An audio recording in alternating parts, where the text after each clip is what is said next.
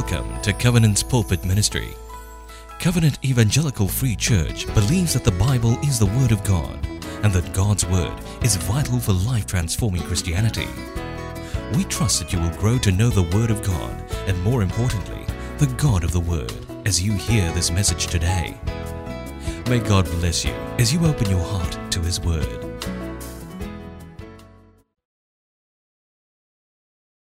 Good morning, everybody.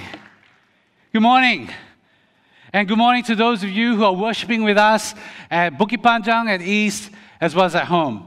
You know, Covenant Evangelical Free Church has a mission, and it's to return the church to its disciple making roots through authentic discipleship. Is that right? Is that right? Now let's try that again. Covenant EFC's mission is returning the church to its disciple making roots through authentic discipleship and intentional disciple making so as to reproduce disciples of a certain kind, to multiply them, and to win the world for Christ. It's a compelling mission. And that's the reason why we exist as a church.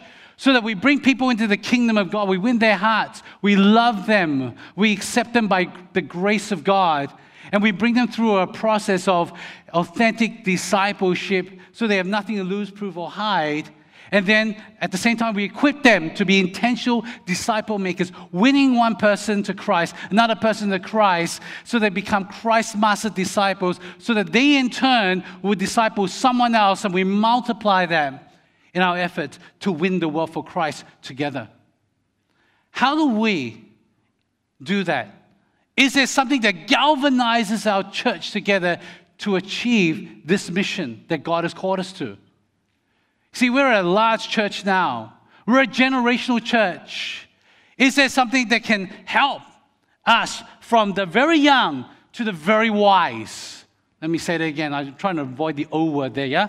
From the very young to the very wise. All the languages that we have in this church that is called to fill this mission. And so COVID 19 helped us as a leadership team to take a step back and to look at what's happening in the world. And we live in pretty extraordinary times, would you agree? Very extraordinary times. And we discern that, hey, Christ is coming again really soon. We need to prepare the hearts to meet with King Jesus, and we need to engage the church together to achieve this mission. And so we thought, hey, we have these five faith exploits. What are the faith exploits? Simply this they're ministry arenas that we want to boldly venture into together to fulfill the mission that God has called us to as a church. So we have these five faith exploits, but in the last two years, we prayed it through and we thought, hey, let's sharpen this. Let's focus more together. And we came up with three faith exploits. And this is what they are they are to disciple the generations, disciple Singapore, and disciple the nations. Last week, our SPs talked about the spiritual burden that is prepare the hearts of people to meet with King Jesus because he's coming again soon. And over the next three Sundays starting from today, we're going to focus on these three faith exploits to answer why we want to engage in this as a church. And today, I want to start with this about disciple the nation, starting with the end in mind. And that's the title of today's sermon Disciple the Nations. You know, when I was a kid, my father put a plaque next to my bed and it has a picture on it and has the verse in Matthew chapter 28, verse 20. And it says, Lo, I am with you to the end of the age. Lo is spelled L O. It's in the book of Matthew. Hey, you know what, guys? That's my name. It's my full name. Matthew Lo. It's in the Bible. How awesome is that? And get this, he's going to be with me to the end of the age. There's no, there's no Joshua We are with you to the end of the age. There's no Esther Tan. We're here today. No, it's Matthew Lo.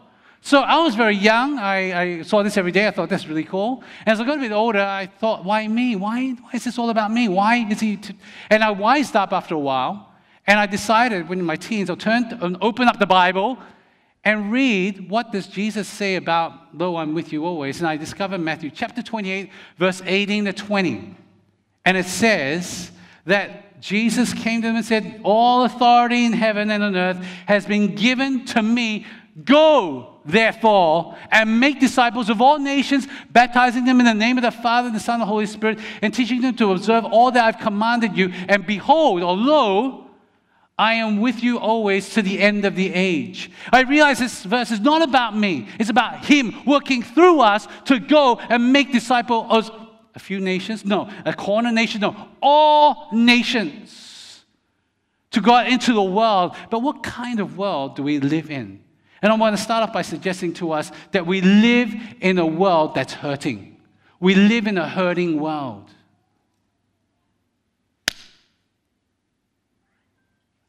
Eight, nine, ten, two, three, four, five, six, seven, eight, nine, ten. Every 10 seconds, when I clap my hands, a child somewhere in this world dies of starvation. Every 10 seconds. That equates to 3 million children in the world this year will die of starvation in Afghanistan. People estimate that 11 million Afghan people right now suffer from food insecurity, and 1.1 Afghan children are at risk of dying of starvation. 3 million children will die of starvation this year. We live in a hurting world. Perhaps that's a bit too far and lofty for us to understand. Let's do something a bit more closer to home. Malaysia. In the last one month, they've had two major flooding events. 175,000 Malaysians have been evacuated from their homes, many of them losing their homes. Over 50 people have died as a result of these floods. Channel News Asia ran a story. They brought a reporter to the town of Pahang and the place is totally devastated by these mud floods. And they interviewed an 86 year old man, and he said that it looks like a war zone here. I've lost everything. And he's clutching on to half a photograph because that's all he has. We live in a hurting world. Do you feel the hurt and pain of people? Can you empathize with it? Perhaps it's a little bit difficult. Let's try something. Let's imagine imagine what it's like. Let's imagine that all the food supplies in Singapore got cut off, just like that. Can you imagine what the chaos would be like? Everyone clamoring to Sheng Siong NTUC, cold storage, the markets, and all the food just vanishes. And the days go by, and people get sick. People get very hungry. Hospitals are full. You're holding a friend colleague, a loved one, a child, and they die. Can you feel the pain and the hurt in the world today? Can you empathize? We live in a hurting world. You know, Revelations chapter 21 talks about a new heaven and new earth. And in that new heaven and new earth, there'll be no more tears, there'll be no more pain, there'll be no more death. That's the future reality. But in our current reality, it acknowledges that there is pain, there is hurt, there is suffering, there is death. We live in a hurting world. The World Health Organization estimates that one in three women will suffer some form of violence in their life. One in three. That's 736 million women around the world will suffer some form of violence. 800,000 people will commit suicide and die this year. You know, there are 400,000 people who die of homicide or murder. Double that is 800,000 people will commit suicide and die. We live in a hurting world. You know, when we are hurt, often it's because we're hurt by someone else. And so either to cope, we hurt ourselves or we hurt someone else after that. We live in this hurt culture. We hurt one another. One of the things that I remember many years ago, when my wife and I were dating at that time, we weren't married yet. We went out for supper. It was late at night. We we're in the central business district. And we saw a man in his business suit. He was slumped right in front of an office building. And we went to him, asked him if he needs any help. And he was deeply intoxicated. He was drunk. I said, Can I get you a cab and all that? He refused. He said, I deserve nothing in my life. I have been so successful at my business. I've risen to the top, but look at me. My family rejects me because I hurt them because I spent too much time at work. Here I am. I can't go home to anyone because they've kicked me out of the house. I'm hurting. We live in a world that's hurting. When Jesus was on this earth, he didn't stand from afar and look at the hurting world and intercede. No, he got engaged with them. He engaged with the hurting world. There was a leper that he saw. The leper was in pain, was hurting, not just physically from the leprosy, but inside from the social rejection. And he cried out to Jesus, Would you hear me? Are you willing to heal me? And Jesus reached out his hand, touched the leper, and to the horror and the gasping crowd who said, You can't touch a leper, he's unclean. But Jesus touched him and he was healed because Jesus was willing. Jesus heals those who are hurting. There was a woman in John chapter 8. She committed adultery. The scribes and Pharisees wanted to stone her to death. Jesus came, he bent down, he wrote on the sand. He stood up, he says, He who has no sin, cast the first stone. Stones start dropping, people start leaving. Jesus turns to the woman says, Where are they? Has no one condemned you? And she said, No, Lord. And Jesus said, Neither do I condemn you. Go, and from now on sin no more. To the hurting woman that suffered public humiliation and shame and hurt, Jesus forgave.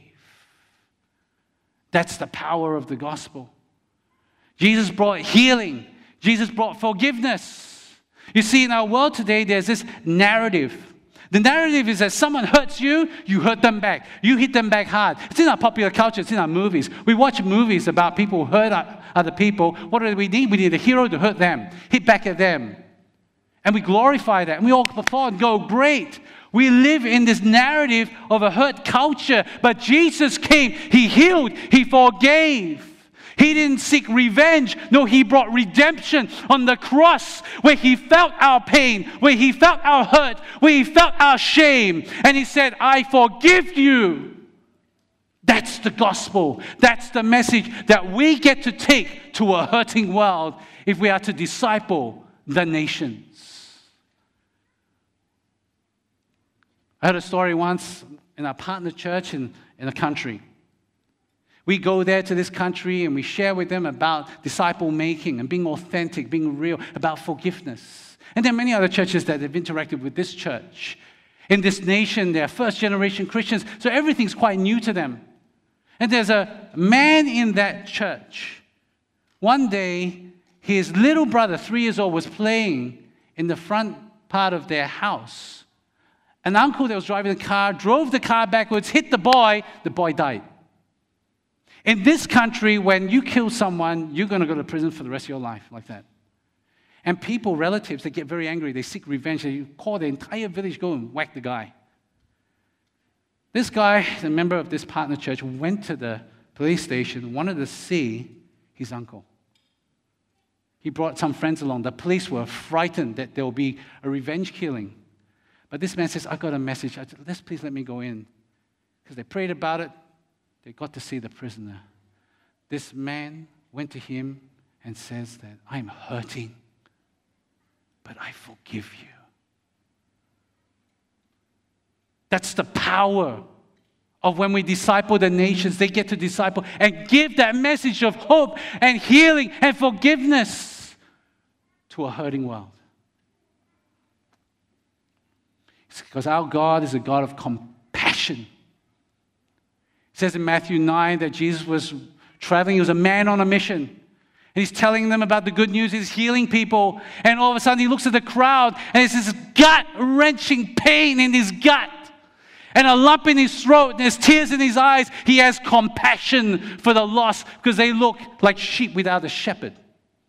And he looks at his disciples and with those eyes piercing eyes, he looks at them and says, the harvest is plentiful, but the workers are few.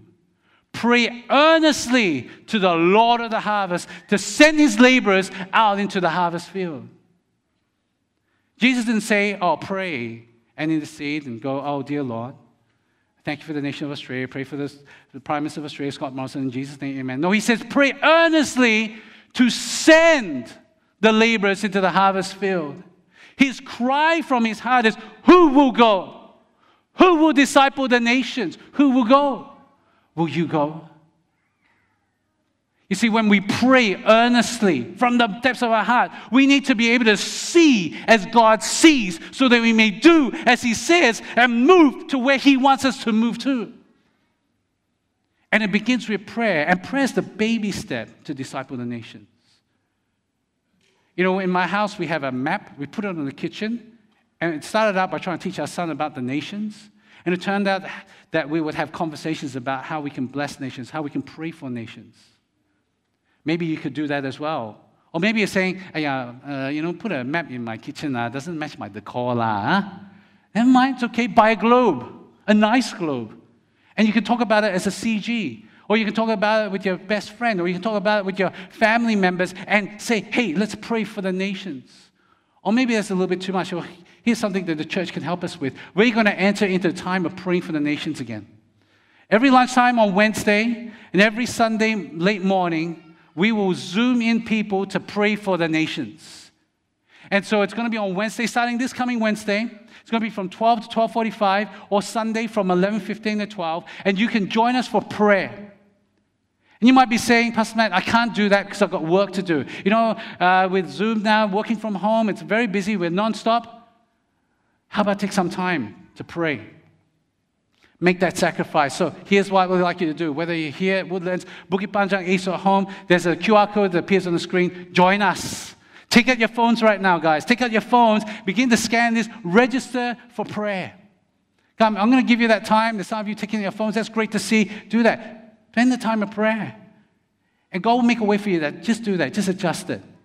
Consider it now. Take out your phone, snap that QR code wherever you are right now, and join us for this time of prayer because is the first step to disciple nations. Pray earnestly to the Lord of the harvest, send out his harvesters into his harvest field.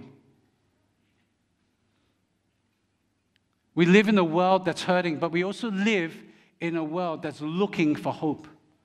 We live in a world that is looking for hope. Last week, Pastor Kay Kiong, uh, when he preached, he said that, that, there was a word of the year in the Chinese newspaper. He said the word was pang. Not pangs, pang, but pang. All the pang sound the same to me. The word in English is the word hope. Hope. People are looking for hope. Hope to get out of this pandemic. Hope that they can get out of the country and travel again. Hope that they will find a good vaccine that we only take one time. Some people are hoping, well, my job right now isn't giving me much of a happy time. I want to switch job, switch to this job. Hopefully, it gets better.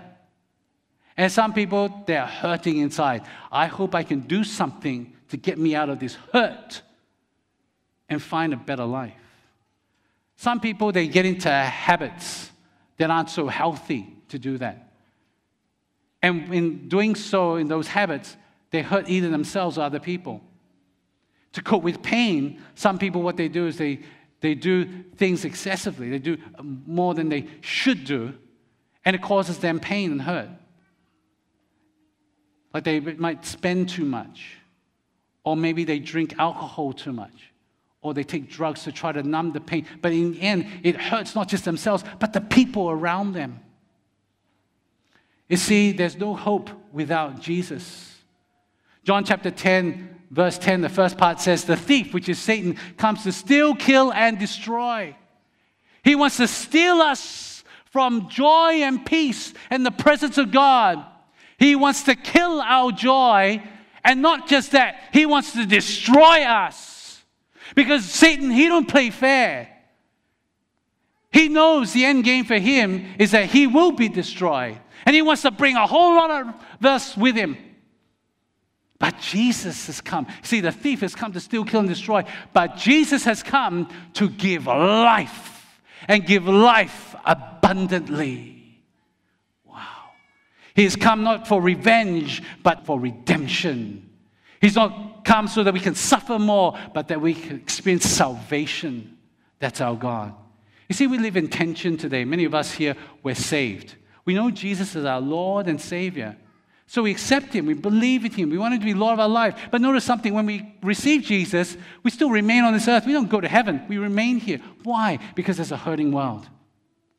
And someone has got to tell people about Jesus. Someone has got to give them some hope. So there's a tension here. While we live on this earth, we're saved, we are tempted, we can sin, but there's a mission to accomplish. And the only way to break this tension is to launch ourselves into mission. Will you disciple the nations? You know, there's a real need out there right now. people who need hope. Let me read you some figures from Global Frontier Missions. Currently, today, there are over 16,000 people groups around the world. Of that 16,000, 7,000 of these people groups are considered unreached people groups. An unreached people group basically means that 2% or less of their population are evangelical Christians. Less than 2% of their population is evangelical Christians. These are unreached people groups. So it equates to this number. Out of the 7.75 billion people in this world, 3.23 billion live in unreached people groups. Now, that's a lot of people. Now, besides unreached people groups, there's such a thing called unengaged, unreached people groups. An unengaged, unreached people group is simply they've got no church, they've got no missionary, they've got no believers, and there's no one engaging them in the gospel. And in the world today, there are 3,000 people groups, 3,000 people groups that are unengaged, unreached people groups. That equates to 5.7 million people in the world are unengaged, unreached people groups. Do you hear the call of God?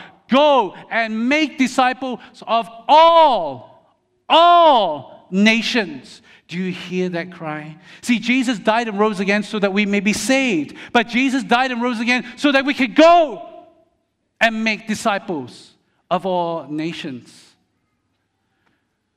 Many years ago, when I was at university, I worked amongst homeless youth in Australia in a little town called Ballarat, which is famous for gold mining and all that, right? And during my time working with the homeless youth, I met a young man, 13 years of age. His name is Brian. When Brian was 10 years old, his mother was a drunk, whacked him. The mother's boyfriend also beat him up. He had enough. He ran away from home. He was in New Zealand at the time. He took a ship, he stole away, he arrived in Australia, and he started to prostitute himself. It was his way of survival. Three years later, I see him huddled with two other friends in an empty train carriage. It's cold in Ballarat, it's minus five degrees, it snows in the winter. And I befriended Brian. I found him to be a very inquisitive young man, couldn't read very much. Got him a Bible because he asked me the question one day, Why are you doing this? I said, Because Jesus loves you. I know you're hurting inside, but I want to give you that hope that's found in the gospel. We would talk over several weeks. And one day I had this idea hey, Brian, would you like to come over to my house? Let's have a warm meal together. He said, Sure, I'm, I'm game for that. I told my housemate about it. My housemate got really excited. And so we cooked this big meal for him. And one night I brought Brian back to my house. We drove there. He knocked on the door. My housemate opened the door, and Brian freaked out. He turned around 180 and started running. I grabbed him and said, Brian, what are you doing, man? You see, what happened is that my housemate, he's a police officer. And a few months ago, he arrested Brian. And Brian says, This is a trap. This is a sting operation. You're here to arrest me. I said, No, no, no, no. We're here to feed you. He walked in. He couldn't believe his eyes. There was chicken, there was steak, there were chips, everything a teenager wanted because there were no veggies. And he, he lapped up that food, and all of a sudden, he just broke down and he, he wept. He cried so much. And he looked and says, Why are you doing this to me? I'm nobody. I don't deserve this. And my housemate, he went over to him. He put his arm around him and says, I don't deserve this either. It's called the blessings of God. It's called the grace of God. And Jesus has walked into my life. He wants to walk into your life now, Brian. Will you receive him as your Lord and Savior? And that night, the three of us knelt in my living room and we prayed for Brian to receive Jesus. You know, a few weeks later, on the streets, the word was out that now Brian has a new nickname. His name is the preacher because he was going around discipling other people, he was multiplying disciples. You know, around the world today, there are 150 million people who are homeless in this world. There are 1.6 billion people that live with inadequate housing around the world. Will you go to a hurting world that's looking for hope that is found in Jesus Christ? And bring them the message of healing and forgiveness and life and ultimate hope that is found in Jesus. Because He's not dead, no, He's risen, He's alive, and He's here to bring redemption to a hurting world.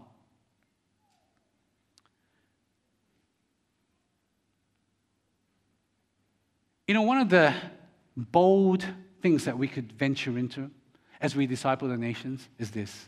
You know, some people, when they uh, get their first job, you know what they do? They, they take the first pay packet and they give it to offering. It's called the first fruits. Well, here's an audacious idea for you to prayerfully consider. Prayerfully consider for your CG or for, with your family or best friend. We're all dying to get out and go for a holiday in Australia, New Zealand, Switzerland, you name it, all the nice places in the world. Maybe you go to Hong Kong and eat dim sum, sik cha siu bao, siu mai, you know, in the dim dim sum house. Maybe you want to do those things. But here's an idea. Why not make your first holiday your first fruit and do a mission trip? Some of you go, yeah, don't, don't be such a spoiler. Lah. You preach so passionately, you can. Pray about it. Pray about it. Your first fruits, go for a mission trip. You experience blessing from it. That sounds selfish, is it? No, it's not. Because as we are blessed, we get to bless others, and then they bless us with this trip. Because people need to hear the gospel. Because we live in a hurting world that's looking for hope. Can I ask you, are you hungry? Are you hungry enough to do so? When I was in Indonesia, I was on a trip there and with the partner church, we went to an orphanage and I saw kids who were hungry for acceptance, hungry to receive truth. When we went to the orphanage, they took out their ukulele, started playing songs for us. They looked with these eyes of affection. They're looking for someone to tell them a story. And I said, Tell us a story. I told them the story of Jesus. Tell us more stories and more stories and more stories. People are hungry. When we go to Thailand, you see, my parents, they live in Bangkok, Thailand. Now, excuse me, I've always wanted to do this. Hi, mom and dad. Hi, mom and dad. Yeah. I've always wanted to do that. Just go to the camera go, Hi, mom, dad, in Bangkok. How are you? When we go to Bangkok as a family, we always do this. We go and join my father in his ministry to feed the homeless in Thailand. And when we go for the briefing there, we see the person in charge of that missions agency and he's telling us all about what they do. And you can see the hunger in his eyes that these people need hope because every time he shares, he tears. It's not a marketing ploy. No, it's a passion from his heart. He's hungry for people to experience the hope and the forgiveness and the life that is found only in our Lord Jesus Christ. There's hunger. Do you have such hunger? We have such an ability to travel. You know, the Singapore passport is ranked number four in the world. I'm jealous because I have an Aussie passport. It provides visa free access to 193 countries. We have favor from the Lord. Do you see around the nations right now and see how Singapore government has done such an amazing job with COVID? We're blessed. Why? To be a blessing to the nations. Why? Because Jesus is coming again soon, and the world needs to hear and prepare their hearts to meet with King Jesus because we have an audacious mission as a church. And with that mission, to fulfill it, we need to launch ourselves into the faith exploit of discipling the nations. Will you go? Will you pray earnestly? Will you take a bold step of faith and go? You know, in preparation of this message, the Holy Spirit gave me a word, and I want to share that word with us. It's simply this that sometimes we don't trust what we cannot understand. We don't trust what we cannot understand. We find it hard. You know, for a non Christian, it's hard for them to trust Jesus because they don't understand him. And funny enough, for us as Christians, it's hard to trust this whole idea of discipling the nations because we don't understand it, because we don't know it. You know, the word that was used last week, it's the Hebrew word yada. It means know intimately, it's by experience. We don't know it, and we don't want to launch into it. Many years ago, uh, we had a church camp. It was at Sunway Lagoon in KL. And uh, one of the afternoons was a free afternoon, so the youth ministry decided we're going to go to the amusement park at Sunway Lagoon and get amused. When I got to the amusement park, it wasn't very amusing because people were screaming. They were in pain. They didn't like it. I'm thinking to myself, what's so amusing about it? Like, ah! It doesn't sound amusing to me. And so one of the leaders said, I've got this wild idea. Let's go try the tomahawk. We get to the tomahawk. It's a pendulum uh, ride. It goes like this. It's a long carriage. It goes whoosh, whoosh, whoosh, whoosh, whoosh, whoosh, whoosh, whoosh. And everyone on the, on the uh, tomahawk isn't going, ah, ha, ha, ha, so amused all day. Ah! they're screaming. That doesn't sound like amusement to me. And, and the youth are going, hey, let's, Matt, come with us. Come, come, join us on the Tomahawk. It'll be fun. And I said, I already know. This is not fun. This is murder right there. This is suicide. I'm not doing that. No way am I getting on that thing. I know already those guys are in pain. They're suffering. I said, it'll be fun. You, you wouldn't have, have, this will be the best experience of your life. No, it's going to be the worst experience of my life. And it's not going to end well for me, and it's not going to end well with you. But somehow or other, they must have prayed over me. I must have got slain. Uh, next thing I know, I'm on the tomahawk.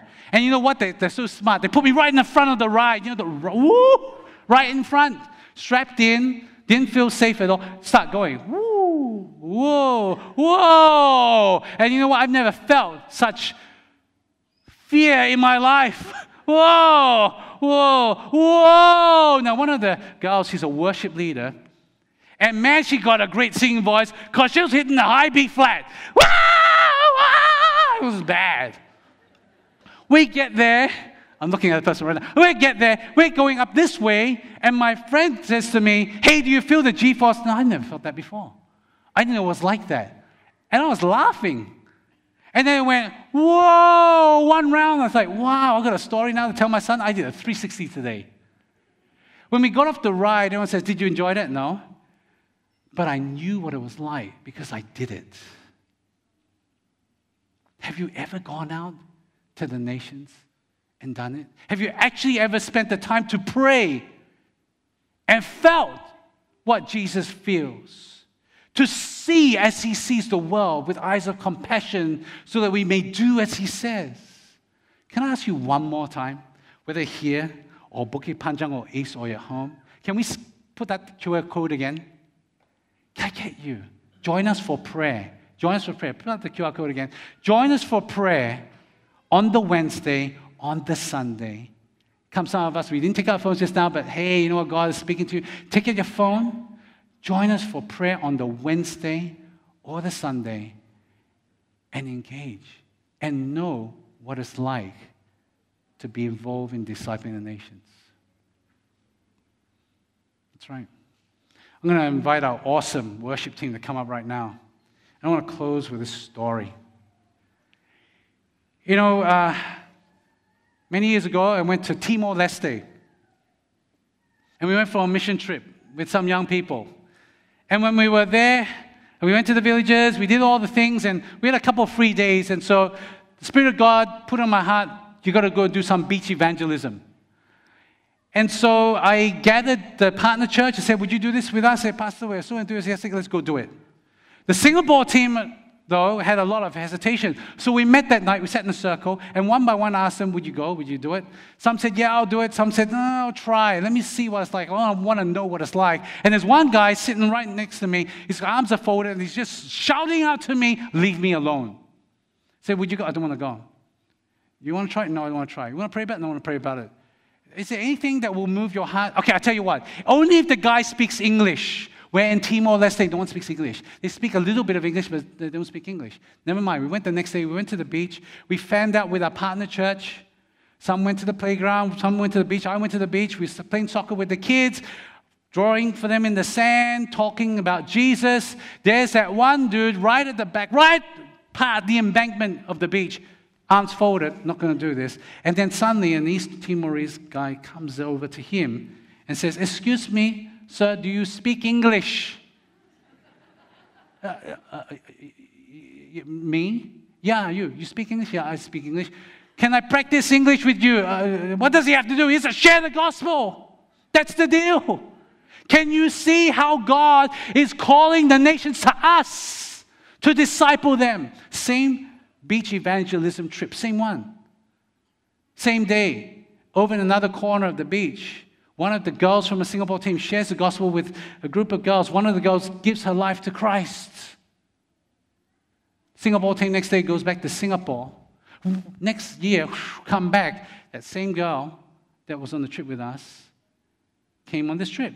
We went to the partner church. Man, the worship was vibrant. It was electrifying. People were clapping, people were dancing. At the end of the service, the worship leader comes running down to that girl on the Singapore team and says, you remember me? He says, I don't remember you. All Timor Leste people look the same. And then this girl says, I'm the girl you brought to Christ last year. I'm the worship leader right now. And this worship leader says, You know what I want to do? I want to do beach evangelism with you tomorrow.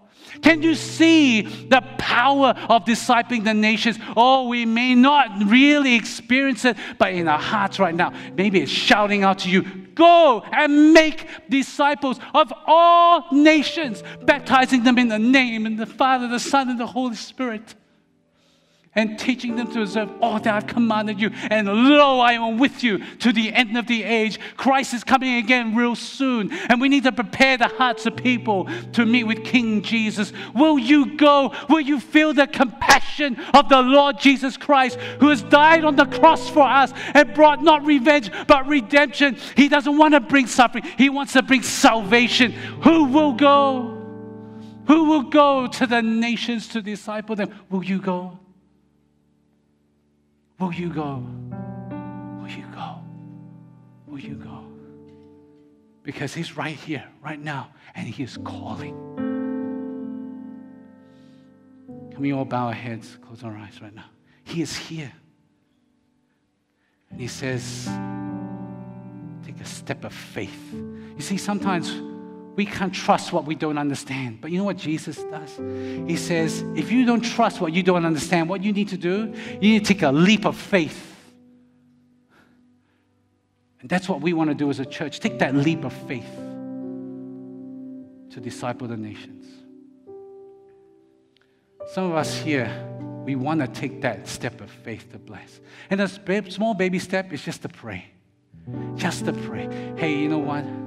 Can you respond to the Lord right now? You say, Lord, I want to start just with prayer.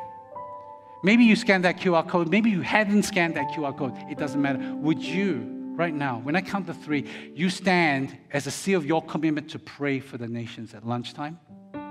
Or perhaps some of you here say, I can't join you for the lunchtime. I would love to. Can't do it on a Wednesday, can't do it on a Sunday, but I'm going to do it another day. In fact, what I'm going to do is I'm going to call my CG to pray with me. And after the service, I'm going to text my CG on our CG chat. And we're going to arrange a time to pray for the nations if that's you. Whether you want to join us for lunchtime prayer, whether you're going to mobilize the CG, we're going to pray. When I count to three, you say, I want to start by praying for the nations. I'm going to ask you to stand. When I count to three, are you ready? One, two, Three, you stand. If God is calling you to pray for the nations, right, there, that's right. You stand right here in the gallery, right here in the bottom floor, right there in Bukit Panjang, right there in the east, right there in your home. You stand before the Lord, say, Lord, this is my commitment. This is what I want to do. I want to pray for the nations. Perhaps some of you here, you're called to go out for a mission trip. You don't know when, you don't know how, you don't know where. And when I count to three, I want you to do this. I want you to lift up your right hand and stand. You could be standing right now, you could be seated, but I want you to stand, raise your right hand, say, God, send me out into the nations. Whether for a short term trip, long term trip, doesn't matter. Send me, God. Are you ready? One, two, three. You raise your right hand. If you're seated but you want to stand, you stand, you raise your right hand. Whether here at Woodlands, Bukit Panjang, East or home, you raise your hand. God, you see hands, you see people standing. God, I pray that you would move them, move them by faith, God. Move them out to the nations, God, because there's a world out there that needs to know Jesus. They are hurting, they need hope, and we are hungry right here to go bless, to go bless, to go share, to go preach, to go heal. To God, will you send us out, Lord? To be the church that you called us to be, a disciple making church. There's some of us, we're seated. That's cool, that's good. You're seated, great. You know why? Because you're being honest before God. Maybe you're struggling with this. Or maybe God is saying to you, disciple Singapore. Maybe some of you are saying, disciple the generations. May God bless you and help you in your journey. We are a church. We're one church. Can I ask all of us to stand we are, please? All of us stand. Come on. Wherever we're here at Woodlands, at Bukit Panjang, at East or at home, would you stand? Would you lift up your hands before God? We are going to do a song. It's called How Great Is Our God. But you see, right here in the sanctuary, we cannot sing, but we can worship you from our hearts. We can lift our hands and declare, How great is our God. We can sing it from our hearts. How great is our God that all the world will see and know that you're a great God. For you're the name above all names. You are worthy to be praised. And our hearts will sing, How great is our God. We pray this in Jesus' name. Amen. How great is our God.